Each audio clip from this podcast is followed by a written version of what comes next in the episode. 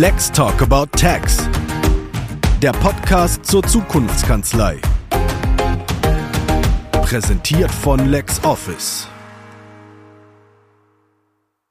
Hallo und herzlich willkommen zu unserer neuen Folge von unserem Podcast. Mein Name ist Olaf Klüver, ich bin Kanzleibetreuer bei LexOffice und ich begrüße ganz herzlich meine Kollegin, die Buchautorin, Social Media Expertin und Unternehmerin Carola Heine. Hallo Olaf. Und selbstverständlich haben wir auch heute wieder einen hochinteressanten Gast, den ich an dieser Stelle begrüßen möchte. Helge Schmidt von der Kanzlei Cleveland Heads aus Hamburg. Helge ist Partner der Kanzlei und demnach natürlich auch Steuerberater, klar. Er ist aber vor allem spezialisiert auf die Fachberatung für Zölle und Verbrauchssteuern. Hallo Helge. Hallo, vielen Dank für die Einladung. Ja, hallo Helge. Wir haben uns sehr gefreut, dass du unserer spontanen Einladung gefolgt bist und normalerweise fragen wir immer, wo unsere Gäste uns ganz gerne live getroffen hätten, wenn es nicht online wäre. Aber diesmal, das ist leider nicht verhandelbar. Diesmal muss die Antwort Hamburg sein, weil ne, da wären wir ganz gerne mal wieder oder ich zumindest. Aber was verhandelbar wäre, wäre das Getränk. Wenn wir dich irgendwo treffen, was trinken wir denn? Tee, Kaffee oder Cocktails, wenn du der Gastgeber bist? Es kommt auf die Uhrzeit an, aber ich äh, würde bei der Auswahl zwischen Tee und Kaffee würde ich zu Tee tendieren. Mhm. Gebürtiger Friese, ich, äh, ich trinke ausschließlich nahezu Tee, aber äh, sicherlich könnten wir uns auch auf ein alkoholsteuerpflichtiges Produkt äh, da äh, einigen, äh, auf einen Cocktail zum Beispiel. Um gleich Uhrzeit, die Verbrauchssteuern reinzubringen. Das mit der Uhrzeit ist ein sehr gutes Argument. Ja, aber irgendwo ist es immer 4 Uhr. Also gegen ein Treffen in Hamburg habe ich auch keine Argumente, das ist ja nun klar. Und äh, da wir uns heute nun digital treffen müssen, ähm, würde ich dich bitten, vervollständige mal bitte den folgenden Satz. Ich bin Steuerberater geworden, weil. Weil ich Spaß daran habe, mit äh, Menschen zu arbeiten und ähm, weil ich Spaß daran habe, mich in Gesetze und Regelungen einzuarbeiten. Das ist eine sehr interessante Antwort, hört man nicht so wahnsinnig oft, ist aber ganz wichtig. Ähm, aber jetzt mal, wie kommt es dazu, dass du dich auf indirekte Steuern spezialisiert hast? Ähm, eure Kanzlei stellt sich als eine Art Boutique auf. Was versteht ihr genau darunter? Ja, also zur Historie kann ich sagen, dass äh, das keine aktive Entscheidung war, muss ich gestehen. Äh, ich habe meine berufliche Tätigkeit begonnen bei einer der Big Four äh, Wirtschaftsprüfungsgesellschaften und bin dort im Bereich der indirekten Steuern gelandet und dann hineingerutscht in den Bereich der zoll- und verbrauchsteuerlichen Beratung, was ähm, sich als absoluter Glücksfall für mich herausgestellt hat, weil dort tatsächlich auch mein, äh, mein Interessens- und Spaßschwerpunkt liegt jetzt. Und äh, das habe ich dann zehn, elf, ja, knapp elf Jahre lang gemacht in der Big Four. Und dann äh, habe ich mich mit einer Partnerin dazu entschlossen, das dann auf, äh, aus eigenem Hause hinaus herauszutun. Und äh, wir verstehen uns als Boutique, weil wir klein sind und spezialisiert.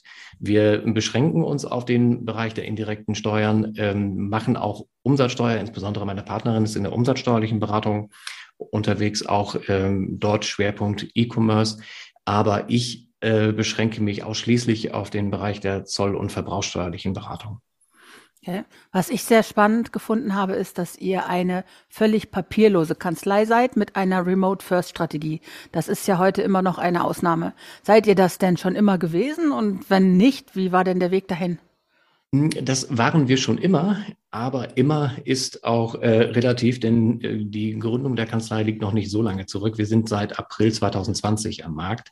Also ähm, man kann sagen, am Anfang der Pandemie ging, ging es los und dort ähm, bestand eigentlich auch gar keine andere Möglichkeit, als das äh, remote zu machen. Ähm, da, aber das war auch schon im, im, im Vorgründungsstadium unser klarer Wille, dass wir uns so effizient wie möglich aufstellen. Also das, das Papierlose und ähm, die Remote First Strategy, die basieren eigentlich auf unserem Wunsch, dass wir die Steuerberatung so effizient wie möglich ab, ab, abwickeln möchten. Und äh, man merkt halt, wenn man das ein paar Jahre gemacht hat, Steuerberatung, dass äh, es durchaus schneller geht, wenn man auf, wenn man auf Papier verzichtet. Denn die Zusammenarbeit mit, äh, mit Mandanten, äh, auch mit Kunden und Behörden wird zunehmend digital, nicht nur per E-Mail, sondern auch über, über Videokonferenzen tauscht man sich aus. Und unsere Arbeitsergebnisse werden, ähm, werden zunehmend digital, nicht nur äh, gutachtenmäßig per E-Mail, sondern beispielsweise auch, wenn wir E-Learnings zum Beispiel ähm, designen für Kunden, dann ist das ja auch ein digitales Produkt, so dass wir uns von Anfang an so aufgestellt haben, dass wir diese Arbeitsergebnisse auch liefern können und das so effizient wie möglich. Und der Bereich Remote First, klar, das ist halt das Thema Flexibilität der Arbeit, den, äh, die wir oder dass wir auch im Bereich der Steuerberatung jetzt zunehmend sehen. Und ich merke, wenn man so links und rechts am Markt guckt, dass die allermeisten Kanzleien, die jetzt schon länger am Markt sind, da auch so ein bisschen drauf aufspringen auf diesen Zug. Aber da gibt es auch durchaus noch äh, noch Kanzleien oder auch, ja, auch mittelständische Kanzleien, die da, die diesem Thema noch nicht so offen gegenüberstehen. Und da wollten wir uns auch absetzen und insbesondere auch äh, in der Zukunft attraktiv zu sein für, für vielleicht Neuzugänge, also für Kolleginnen und Kollegen, die uns irgendwann mal äh, verstärken werden. Ja. ja, du hast das ja natürlich schon ganz treffend gesagt. Es gibt noch eine ganze Menge Kanzleien, für die das nicht so eine Selbstverständlichkeit ist. Hättest du vielleicht einen Tipp für einen Kanzleibetreiber, der sagt, so jetzt haben wir hier lange genug rumgewurschtelt, jetzt müssen wir das mal strategisch angehen mit dem Remote First. Wo, wo würdest du da ansetzen, wenn du noch so ein Mischding hättest? Ja, also ich würde es, ähm, also ich bin das vor, vorweggenommen, um die Frage vollumfänglich zu beantworten. Ich bin eigentlich ein äh, Mensch, der gerne plant äh, und versuche so strukturiert wie möglich an Dinge heranzugehen. Aber gerade bei äh, solchen Themen wie jetzt einer äh, Umstellung der gesamten ähm, Struktur ist es ja, äh, würde ich, glaube ich, probieren vor Studieren sagen. Also wir, wir ähm, haben es hier in, in der Kanzlei eigentlich auch so, natürlich nicht in der Beratung, aber bei uns in der internen Abwicklung, dass wir äh, sagen, wir probieren auch viele Dinge gerne einmal aus. Und äh, ohne zu wissen, ob sie äh, dann, dann funktionieren, um auch ähm, zu sagen, äh, wir lassen uns keine Chancen entgehen. Und ich würde da bei den ähm, bei den anderen oder bei Kanzleiinhabern auch durchaus darauf äh, darauf hinwirken oder mal empfehlen, das einfach mal auszuprobieren. Einfach mal zu sagen, okay, nehmt ja mal eure Laptops und, und versucht es einfach mal von zu Hause und dann werden wir merken, woran es, es hapert. Mag, äh, hapert es an der, an der technischen Ausstattung, hapert es am, am Miteinander in, unter den Kollegen und äh, wo sind da die, die Schmerzpunkte? Und die, die greift man dann, dann halt einfach an. Aber ich kann mir nicht vorstellen, dass es so viele Schmerzpunkte gibt dabei. Okay, das ist natürlich spannend, sagen, ausprobieren und mit den, Pro mit den Problemlösungen anfangen. Also ich, die Steuerberater, mit denen ich so spreche, die sind eher so der Checklistentyp. Ne? Ich gucke mir das vorher einmal an und ich bereite das alles vor und dann hat das gefälligst zu klappen. Ja. Was natürlich ein fatales Mindset ist, wenn es da mal nicht klappt. Ne? Wenn Mitarbeiter das nicht mögen oder jemand überfordert ist oder das Internet klemmt oder so. Ja, ich glaube, eine Mischung wäre nicht schlecht. Ne? Sich vorher eine Checklist anzugucken, was man wirklich beachten muss und dann mhm. einfach loslegen, wäre, glaube ich, der goldene Weg. Ne?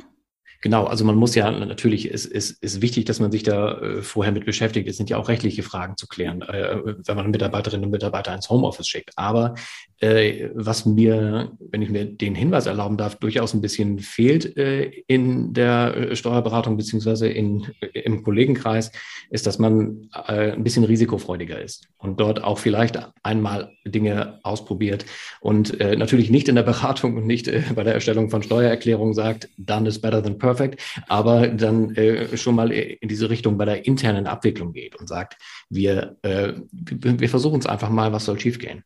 Man muss manchmal springen, ja, ja. Exakt. Ja. Ja, aber ich glaube, dass das generelle Mindset der Steuerberaterinnen und Steuerberater sich dagegen sträubt, auch mal zu scheitern oder mit irgendwas daneben zu liegen. Ich glaube, das ist, liegt in der Natur der Sache. Damit, das, da tun die sich einfach extrem schwer, mit das in Betracht zu ziehen, dass etwas nicht von vornherein funktioniert. Aber ich glaube auch, genauso, dass sie in diese Sache hineinwachsen und hineinlernen werden. Ja. Man muss halt die beiden Rollen trennen. Man muss halt, äh, für mich ist es entscheidend zu trennen, bin ich jetzt gerade in der Beratung meines Mandanten inhaltlich unterwegs. Da probieren wir nichts aus, sondern da gehen wir auf Nummer sicher. Aber auf der anderen Seite bin ich ja auch Kanzleiinhaber und ich bin ja in dem Sinne auch Unternehmer. Und da kann man durchaus mal sagen, äh, lass uns doch einfach mal was probieren. Das ist noch für viele eine recht neue Denke, ne? In der Tat. Ja. Aber ähm, du hast uns im Vorgespräch erzählt, dass ihr euch aktuell mit Case Studies beschäftigt. In eurem Fall äh, war das wohl eine Mandantin, die das äh, hat, äh, angeregt hat, ähm, so eine gemeinsame Fallstudie. Was genau war dafür der Auslöser und wie läuft das bei euch ab? Ähm, seid ihr zufrieden mit diesem Thema? Gibt es schon Ergebnisse oder liegt das alles noch so ein bisschen in den Kinderschuhen? Ergebnisse haben wir noch nicht. Es ist, es ist aber, glaube ich, aus den Kinderschuhen äh, schon ein bisschen raus. Also wir, wir befinden uns dazwischen, wir befinden uns auf einem guten Weg. Aber äh, worum geht's? Wir sind, wie gesagt, seit April 2020 ähm, in eigener Kanzlei tätig und, und am Markt. Und wir haben uns, muss man sagen, auch ein bisschen pandemiebedingt jetzt in den ersten eineinhalb Jahren durchaus zurückgehalten mit jeglichen Marketingaktivitäten. Ähm, wir haben äh, so ein paar äh, Mandate, die wir aus dem, ähm, aus dem aus alten Bekanntschaften kannten, ähm, betreut und äh, wir wachsen so langsam vor uns hin. Und wir haben uns jetzt aber im vergangenen Halbjahr, im zweiten Halbjahr 21 entschlossen, dass wir doch ein bisschen mehr machen müssen, was Marketing angeht. Und dort äh, wurde dann auch an uns herangetragen, das äh, hattest du ja richtig gesagt, ähm, dass man auch über eine Case Study nachdenken kann. Und der Hintergrund ist, dass wir eine Mandantin haben, die äh, interne Vorgaben umzusetzen sucht im äh, Bereich Tax Compliance, die also auch nach außen hin sichtbar machen möchte, dass sie das Thema Steuern ernst nimmt und dass sie Maßnahmen ergreift, um eine möglichst korrekte Steuerabwicklung herbeizuführen und sicherzustellen. Und dort wird ein Spezialthema aufgegriffen, nämlich die, ähm, die Genussmittelbesteuerung, die Alkoholsteuer, die Biersteuer. Es geht da um ein Unternehmen, das nämlich äh, auch äh, äh, verbrauchsteuerpflichtige Waren, also alkoholische Getränke und Bier, äh, grenzüberschreitend verschickt aus einem Online-Store. Und wir haben dort in einem Projekt in, im vergangenen Jahr äh, einmal überprüft, funktioniert das verbrauchssteuerlich korrekt und kann man dort irgendetwas optimieren? Ist dort beispielsweise ein System implementiert, das dazu führt, dass die korrekte Alkoholsteuer berechnet wird und so weiter? Und jetzt hat man sich im Unternehmen dazu entschlossen, zu sagen, okay, wir nehmen dieses äh, Projekt und bauen daraus einmal eine Case Study, um zu zeigen, dass wir hier mit externer Unterstützung, also durch uns, ähm, die, äh, die Verbrauchsteuern ernst nehmen und korrekt abwickeln. Und das nutzen wir jetzt auf der anderen Seite, das haben, das haben wir dann so besprochen, auch als Case Study für uns. Dass wir halt auch sagen, einmal aufgebaut, wie das dann, wie ich jetzt gelernt habe, grundsätzlich so ist in, in Case Studies, wo kommen wir her, was war der auslösende Moment, die Problemstellung vielleicht, äh, was haben wir dann gemacht und wo stehen wir jetzt? Also wie bewerten wir das Ganze rückblickend? Und äh, an diesem, in diesem Stadium sind wir jetzt gerade, dass äh, wir nochmal Revue passieren lassen und äh, ich sag mal, ansehnlich verschriftlichen, wie, äh, wie das Projekt ablief und was wir insbesondere getan haben, um sicherzustellen, dass es hier mit der Alkoholsteuer funktioniert. Und im nächsten Schritt werd, werden wir uns dann nochmal zusammensetzen und darüber sprechen, wie wir das jetzt rückblickend äh, betrachtend bewerten würden. Und äh, sofern das dann, was ich natürlich hoffe, aber äh, schon davon ausgehe, positiv ist, dann äh, drehen wir das Ganze um und nutzen das auch für unsere Marketingzwecke als Case Study. Das ist äh, mega, das finde ich total klasse. Ich wette, einigen Leuten äh, gehen hier gerade die Ohren auf. Ähm, ist Teil dieser Studie auch äh, die Vorteile der digitalen Abwick äh, Abwicklung in solchen Zusammenhängen zu nutzen oder äh, fällt das da ganz raus? Äh, konzentriert euch da ausschließlich auf dieses Steuerthema? Wir konzentrieren uns offen gesagt hier auf das Steuerthema, liegt aber auch daran, dass es ein äh, sehr junges Unternehmen ist auf der anderen Seite. Unsere Mandantin ist auch, also ich glaube, sie würden sich noch als Startup bezeichnen, die hier äh, im E-Commerce unterwegs sind und die sind eigentlich sehr digital aufgestellt. Dort hat man, äh, dort hätten wir jetzt auch oder hatten wir, ich glaube, so viel kann man sagen, im, im vergangenen Jahr jetzt auch keinen Anlass zu, äh, zu sagen, der Prozess wäre sicherer, wenn er noch digitaler wäre. Ja klar, wenn die Kunden, wenn die Mandanten schon digital sind und nicht durch ja. euch erst werden, ist das natürlich kein Thema für eine Case Study. Das mhm. ist richtig, ja. Ja. Jetzt hattest du gesagt, generell ihr wollt als Kanzlei ganz gezielt daran arbeiten, Tax Compliance viel mehr in den Vordergrund zu stellen. Mhm. Könntest du das bitte mal für so einen Steuerlein wie mich erklären, was man sich darunter vorstellt und wie ihr das in der Praxis umsetzt? Ja, also wir haben uns überlegt, äh, als wir die Kanzlei gegründet haben, in welche Richtung wollen wir gehen oder was, was wollen wir erreichen? Und äh, man hat ja durchaus, auch wenn man in, in Vorgründungsphasen sich, äh, sich befindet, äh, ausreichend Literatur und so zur Verfügung und weiß dann, okay, wir brauchen auch irgendeine Art von Vision, die uns trägt, wo, an der wir lang arbeiten können, die uns also motiviert und wo, wo wir sagen, das ist unser Ziel. Und wir haben uns überlegt, dass wir ähm, im Bereich der Spezial-, der Nischensteuerarten, Verbrauchsteuern insbesondere, Stromsteuer, Energiesteuer oder auch Alkoholsteuer und so weiter und dem Zollrecht, dass wir dort äh, ein größeres Bewusstsein schaffen wollen bei unseren Mandanten für die Bedeutung dieser Steuern. Denn äh, Tax Compliance, was man eigentlich übersetzen könnte mit der ähm, äh, steuerrechtlichen Konformität des, des Handelns, also mit, äh, mit richtigen, vollständigen äh, Steuererklärungen, ganz, ganz vereinfacht dargestellt, ähm, die, äh, die zu erreichen ist eigentlich bei sehr, sehr vielen Unternehmen schon, schon da und das, das Bewusstsein ist dafür da, aber das beschränkt sich zumeist auf die Ertragssteuern und die Umsatzsteuer. In diesen Nischensteuerarten, die äh, erfahren meiner Erfahrung nach nicht äh, die Berücksichtigung, die sie verdienen. Und wir haben es uns zum Ziel genommen, da, äh, daran zu arbeiten und zu sagen, wir möchten, dass die Unternehmen auch in diesen Bereichen sicherer werden. Was ist anders an so einer Alkoholsteuer? Sie kommt einfach seltener vor. Sie, äh, sie betrifft längst nicht jedes Unternehmen. Die Alkoholsteuer wird erhoben ganz grundsätzlich auf den, äh, auf den Genuss von alkoholischen Getränken. Das ist, das soll der Besteuerungsgegenstand äh, sein und auch das auslösende Moment, also der Konsum alkoholsteuerpflichtiger beziehungsweise alkoholischer Getränke. Und äh, Steuerschuldner wird im Regelfall ein Hersteller sein oder ein Großhändler.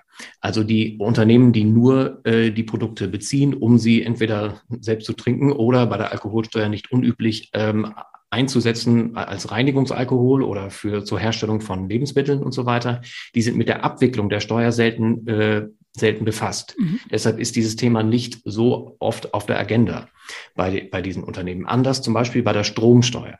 Die Stromsteuer, fast jedes Unternehmen ist mit der Stromsteuer belastet, weil die Stromsteuer e-, eben auf der Rechnung des Energieversorgers ausgewiesen ist. Die, äh, der Strom unterliegt in Deutschland im Regelfall der Stromsteuer. Und es gibt zahlreiche Möglichkeiten für Unternehmen, diese Stromsteuer zu optimieren. Da wissen also schon viele Unternehmen, okay, wenn wir dort bestimmte Anträge stellen, wenn wir dort Erlaubnisse beantragen äh, bei der Zollverwaltung, die zuständig ist, dann können wir die Steuerlast minimieren oder optimieren. Ähm, da ist das Bewusstsein schon da, dass man es optimieren kann, aber das Bewusstsein fehlt manchmal, dass es sich um Steuern handelt. Und das dort ist, ist, ist genau die, ähm, die Regelungen ähm, gibt wie in den anderen Steuerarten, wenn es, wenn es zum Beispiel zu Fehlern kommt dass man dort auch ähm, Berichtigungspflichten hat, was Steuererklärung angeht und, und, so weiter. Und da möchten wir ansetzen. Da möchten wir sagen, wir möchten, dass die Unternehmen äh, das Bewusstsein dafür haben, dass sie hier über Steuern sprechen und dass sie äh, wissen, dass sie hier äh, eine gewisse Sorgfalt an den Tag legen müssen und es eigentlich genauso wichtig sehen müssen wie die anderen Steuerarten. Also das sind sehr ambitionierte Pläne, die ihr da habt mit äh, Cliff and Heads. Und äh, also steuerliches Nischenwissen konsumierbar und konsumierfähig machen und lernbar machen, ist die eine Sache.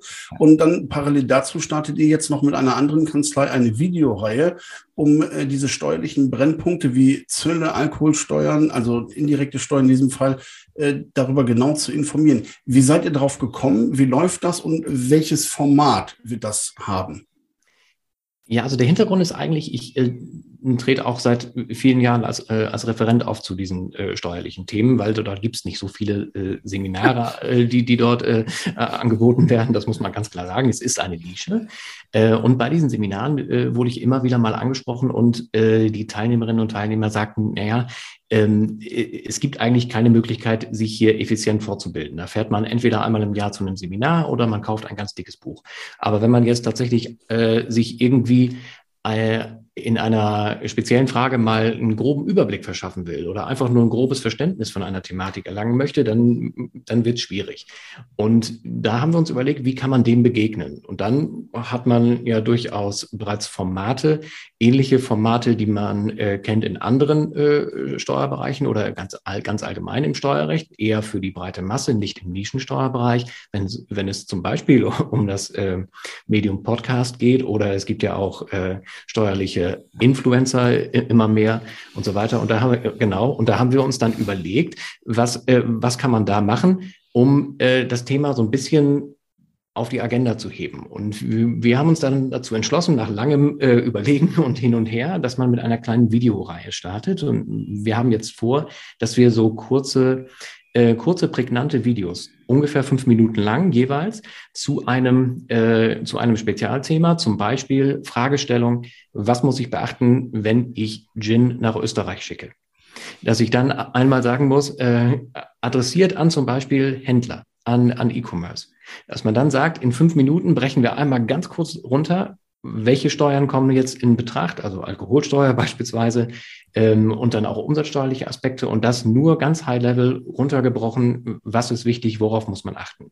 Und da äh, sind wir, wie gesagt, in dem Stadium, dass wir uns ähm, dort äh, Themen ausgesucht haben, eine ganze Stange, die wir hoffen, platzieren zu können oder von denen wir hoffen, dass sie äh, Anklang finden. Und das äh, werden wir dann filmen, was ein unglaublicher Aufwand ist, wenn man das mhm. noch nicht äh, getan hat. Ähm, und äh, das dann im wahrscheinlich zwei Wochen Rhythmus ähm, publizieren. Das ist ein ambitioniertes Projekt. Wenn man, also Video ist äh, ähm, vom Aufwand her praktisch zurzeit das Schwierigste, was man machen kann, weil man auf allen verschiedenen Plattformen unterschiedliche Formate und Skripte und Anmutungen haben kann, wenn man das will. Aber wenn man so eine kompakte Nische hat, dann kann man natürlich auch einfach sagen, so hier ist meine Info. Ne, mhm. Guck das halt quer oder hochkant.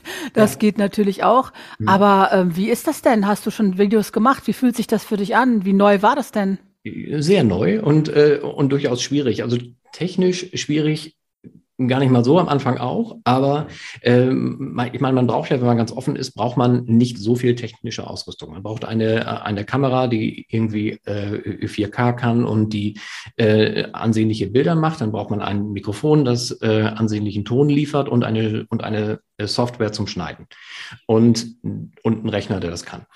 Äh, das hat durchaus ein paar Tage gedauert, bis man äh, sich dann reingefuchst hat, aber irgendwann funktioniert das. Es ist sehr ungewohnt, muss man sagen, kein Feedback zu erhalten. Äh, es ist sehr ungewohnt auch, sich selbst dann nochmal detailliert zu sehen im Schneideprozess weil ich, äh, also ich bin es gewöhnt, vor Menschen zu sprechen und ich bin es jetzt mittlerweile auch gewöhnt, äh, in, in, Webinaren aufzutreten, wo keinerlei Rückmeldung kommt von, äh, von Teilnehmenden. Aber es ist nochmal immer was ganz anderes als ähm, in einem Video, wo man auch immer im Hinterkopf hat, wir können es noch ändern. Und das führt, glaube ich, auch bei vielen Leuten dazu, dass sie noch unsicherer werden und dann auch sagen, äh, okay, dann machen wir das vielleicht doch nochmal. Oder dann ändern wir das eine Wort doch nochmal. Und da muss man dann irgendwann an einen Punkt kommen und sagen, wir haben vorher ja schon durchaus überlegt, was wir sagen wollen. So ein grobes Skript gibt es ja. Äh, da halten wir uns jetzt dran. Und wenn dann die eine Silbe nicht so passt, dann ist es so. Und das ist äh, aber auch ein Lernprozess. Und, natür und natürlich muss man danach mit den Videos auch wirklich was machen, damit Leute die finden. Was habt ihr euch denn für Marketingstrategien überlegt? Ja, daran arbeiten wir aktuell. Also wir sind ähm, so, dass wir es plattformübergreifend anbieten wollen, dass wir es, also was heißt anbieten wollen, dass wir es publizieren wollen auf unserem YouTube-Kanal, dass wir es bei LinkedIn einbinden wollen und äh, uns bei Xing teilen wollen. Wir äh, verbreiten die Info darüber über unseren Kanzlei-Newsletter und werden es auch tun über äh, automatisierte und vorher terminierte Posts im äh, Netzwerk bei LinkedIn und bei Xing. Ja. Wir äh, haben darüber hinaus softwaremäßig, da bin ich nicht der Profi, offen gesagt, die Möglichkeit auch über ähm, die entsprechenden Keywords, also die das Google-Ranking positiv zu beeinflussen, hoffen wir, habe ich mir sagen lassen. Äh, und das äh, und darauf setzen wir auch, setzen wir natürlich auch so ein bisschen. Aber ich habe halt äh, gehört und ihr merkt, ich bin da wirklich kein Profi, aber ich habe gehört, dass man mit Videos eine äh, wesentlich erfolgreichere ähm, ja, also wesentlich erfolgreicher unterwegs sein kann, wie beispielsweise mit äh, normalen Posts, dass man die, die ja. Klickrate dort wesentlich erhöhen kann. Das stimmt. Die, sogar Facebook selber sagt, dass sogar bei so einem spontanen Live-Video die Sichtbarkeit bis zu sechsmal höher ist als bei einem normalen Post. Ja. Also die digitalen Möglichkeiten, was man heute alles machen kann, die Plattformen, die man sich erobern kann mit kleinem Budget, das ist ja immer noch unfassbar. Ja. Was, was gefällt dir am digitalen Trend am besten? Ähm, die Effizienz. Und das muss ich, äh, muss ich ganz ehrlich sagen. Also ich, dadurch, dass ich auch aus, aus Großkanzlei komme und im Umfeld äh, eines Großkonzerns, äh, schätze ich jetzt insbesondere jetzt hier beim sehr digitalen Arbeiten, dass es alles sehr effizient geht. Dass wir ähm, keine Reibungsverluste haben dadurch, dass wir Dinge hin und her schicken. Dass wir äh, dass wir Prozesse intern so effizient aufgesetzt haben, dass es äh, nicht lange dauert, bis wir beispielsweise eine neue Mandantin annehmen können. Dass wir äh, die Prozesse, die wir brauchen aus, äh, aus Gesichtspunkten des, der Geldwäscheverhinderung und so weiter, die wir durchlaufen müssen, dass wir das digital wesentlich schneller können, als, äh, es, ist, äh, als es analog der Fall wäre. Und wenn man nichts zusammenfassen sollte auf einen Punkt, dann ist es die Effizienz.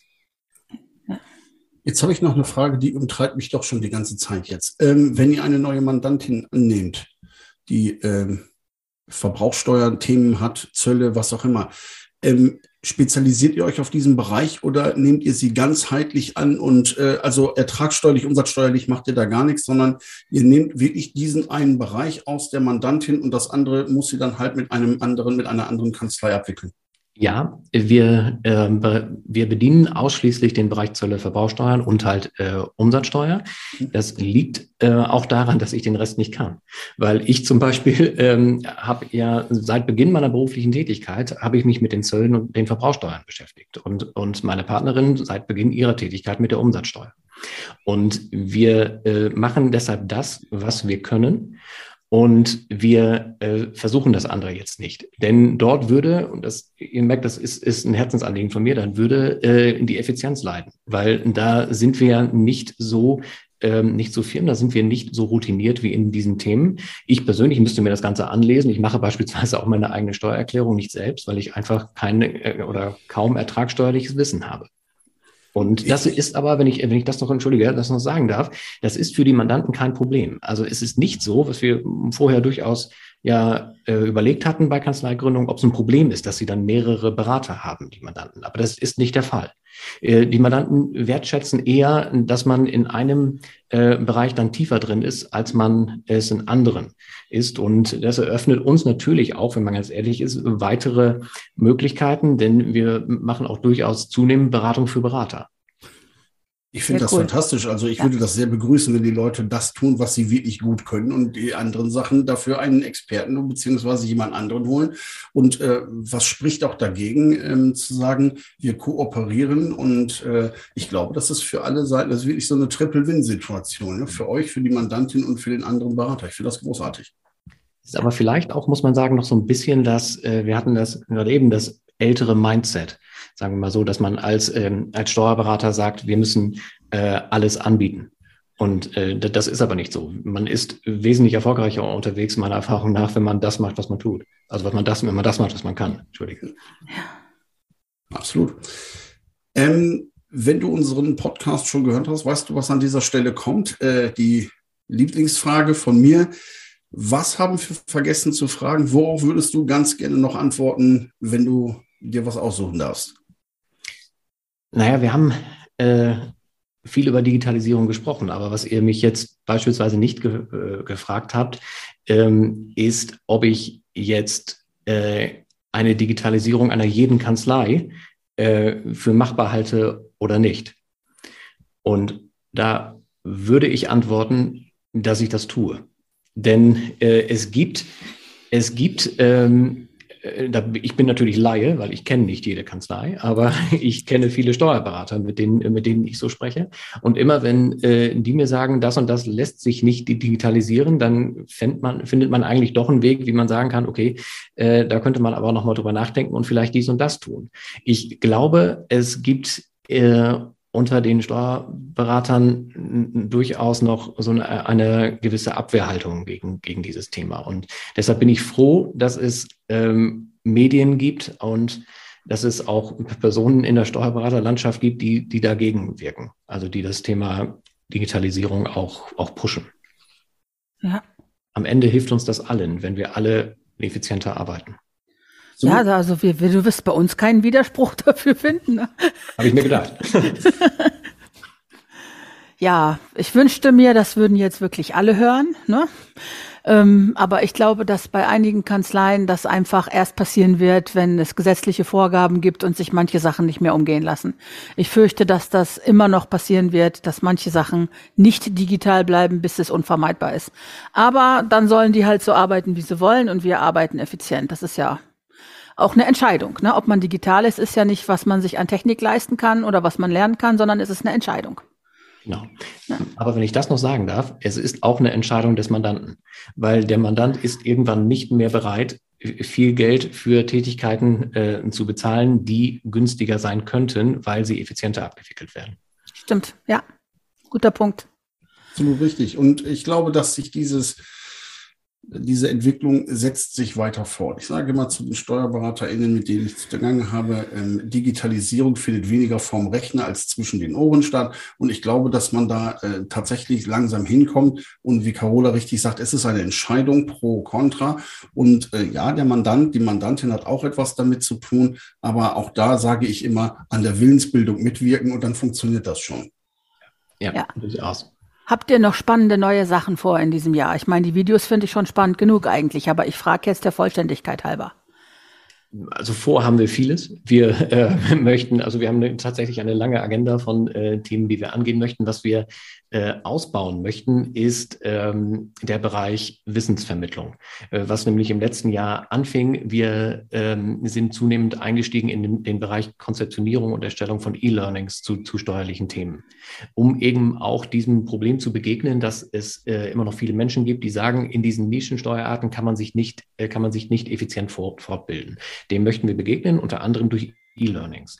Wir, wir erstellen die für, ähm, für Mandanten und ähm, schneiden sie quasi zu auf die Probleme, die dort im Unternehmen vorherrschen.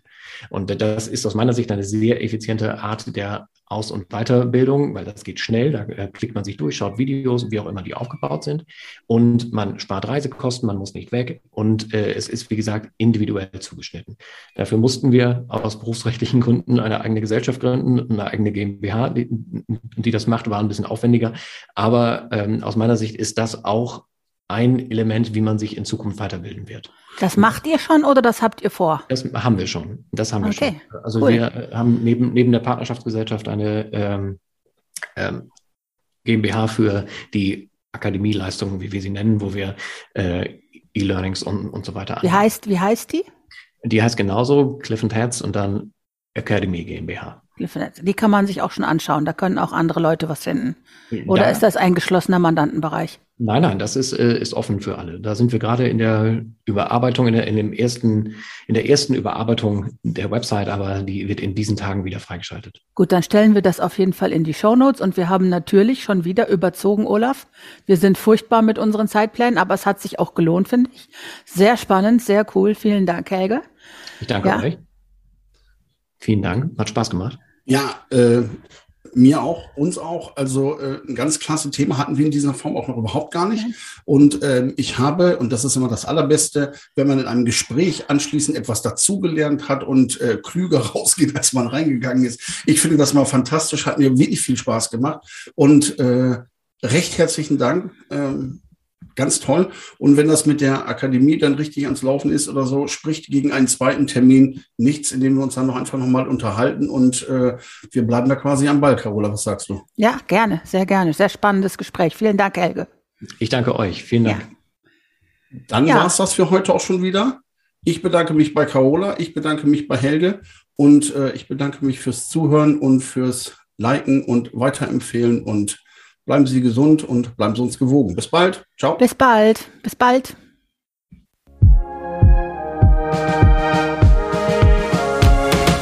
Let's Talk About Tax. Der Podcast zur Zukunftskanzlei. Präsentiert von LexOffice.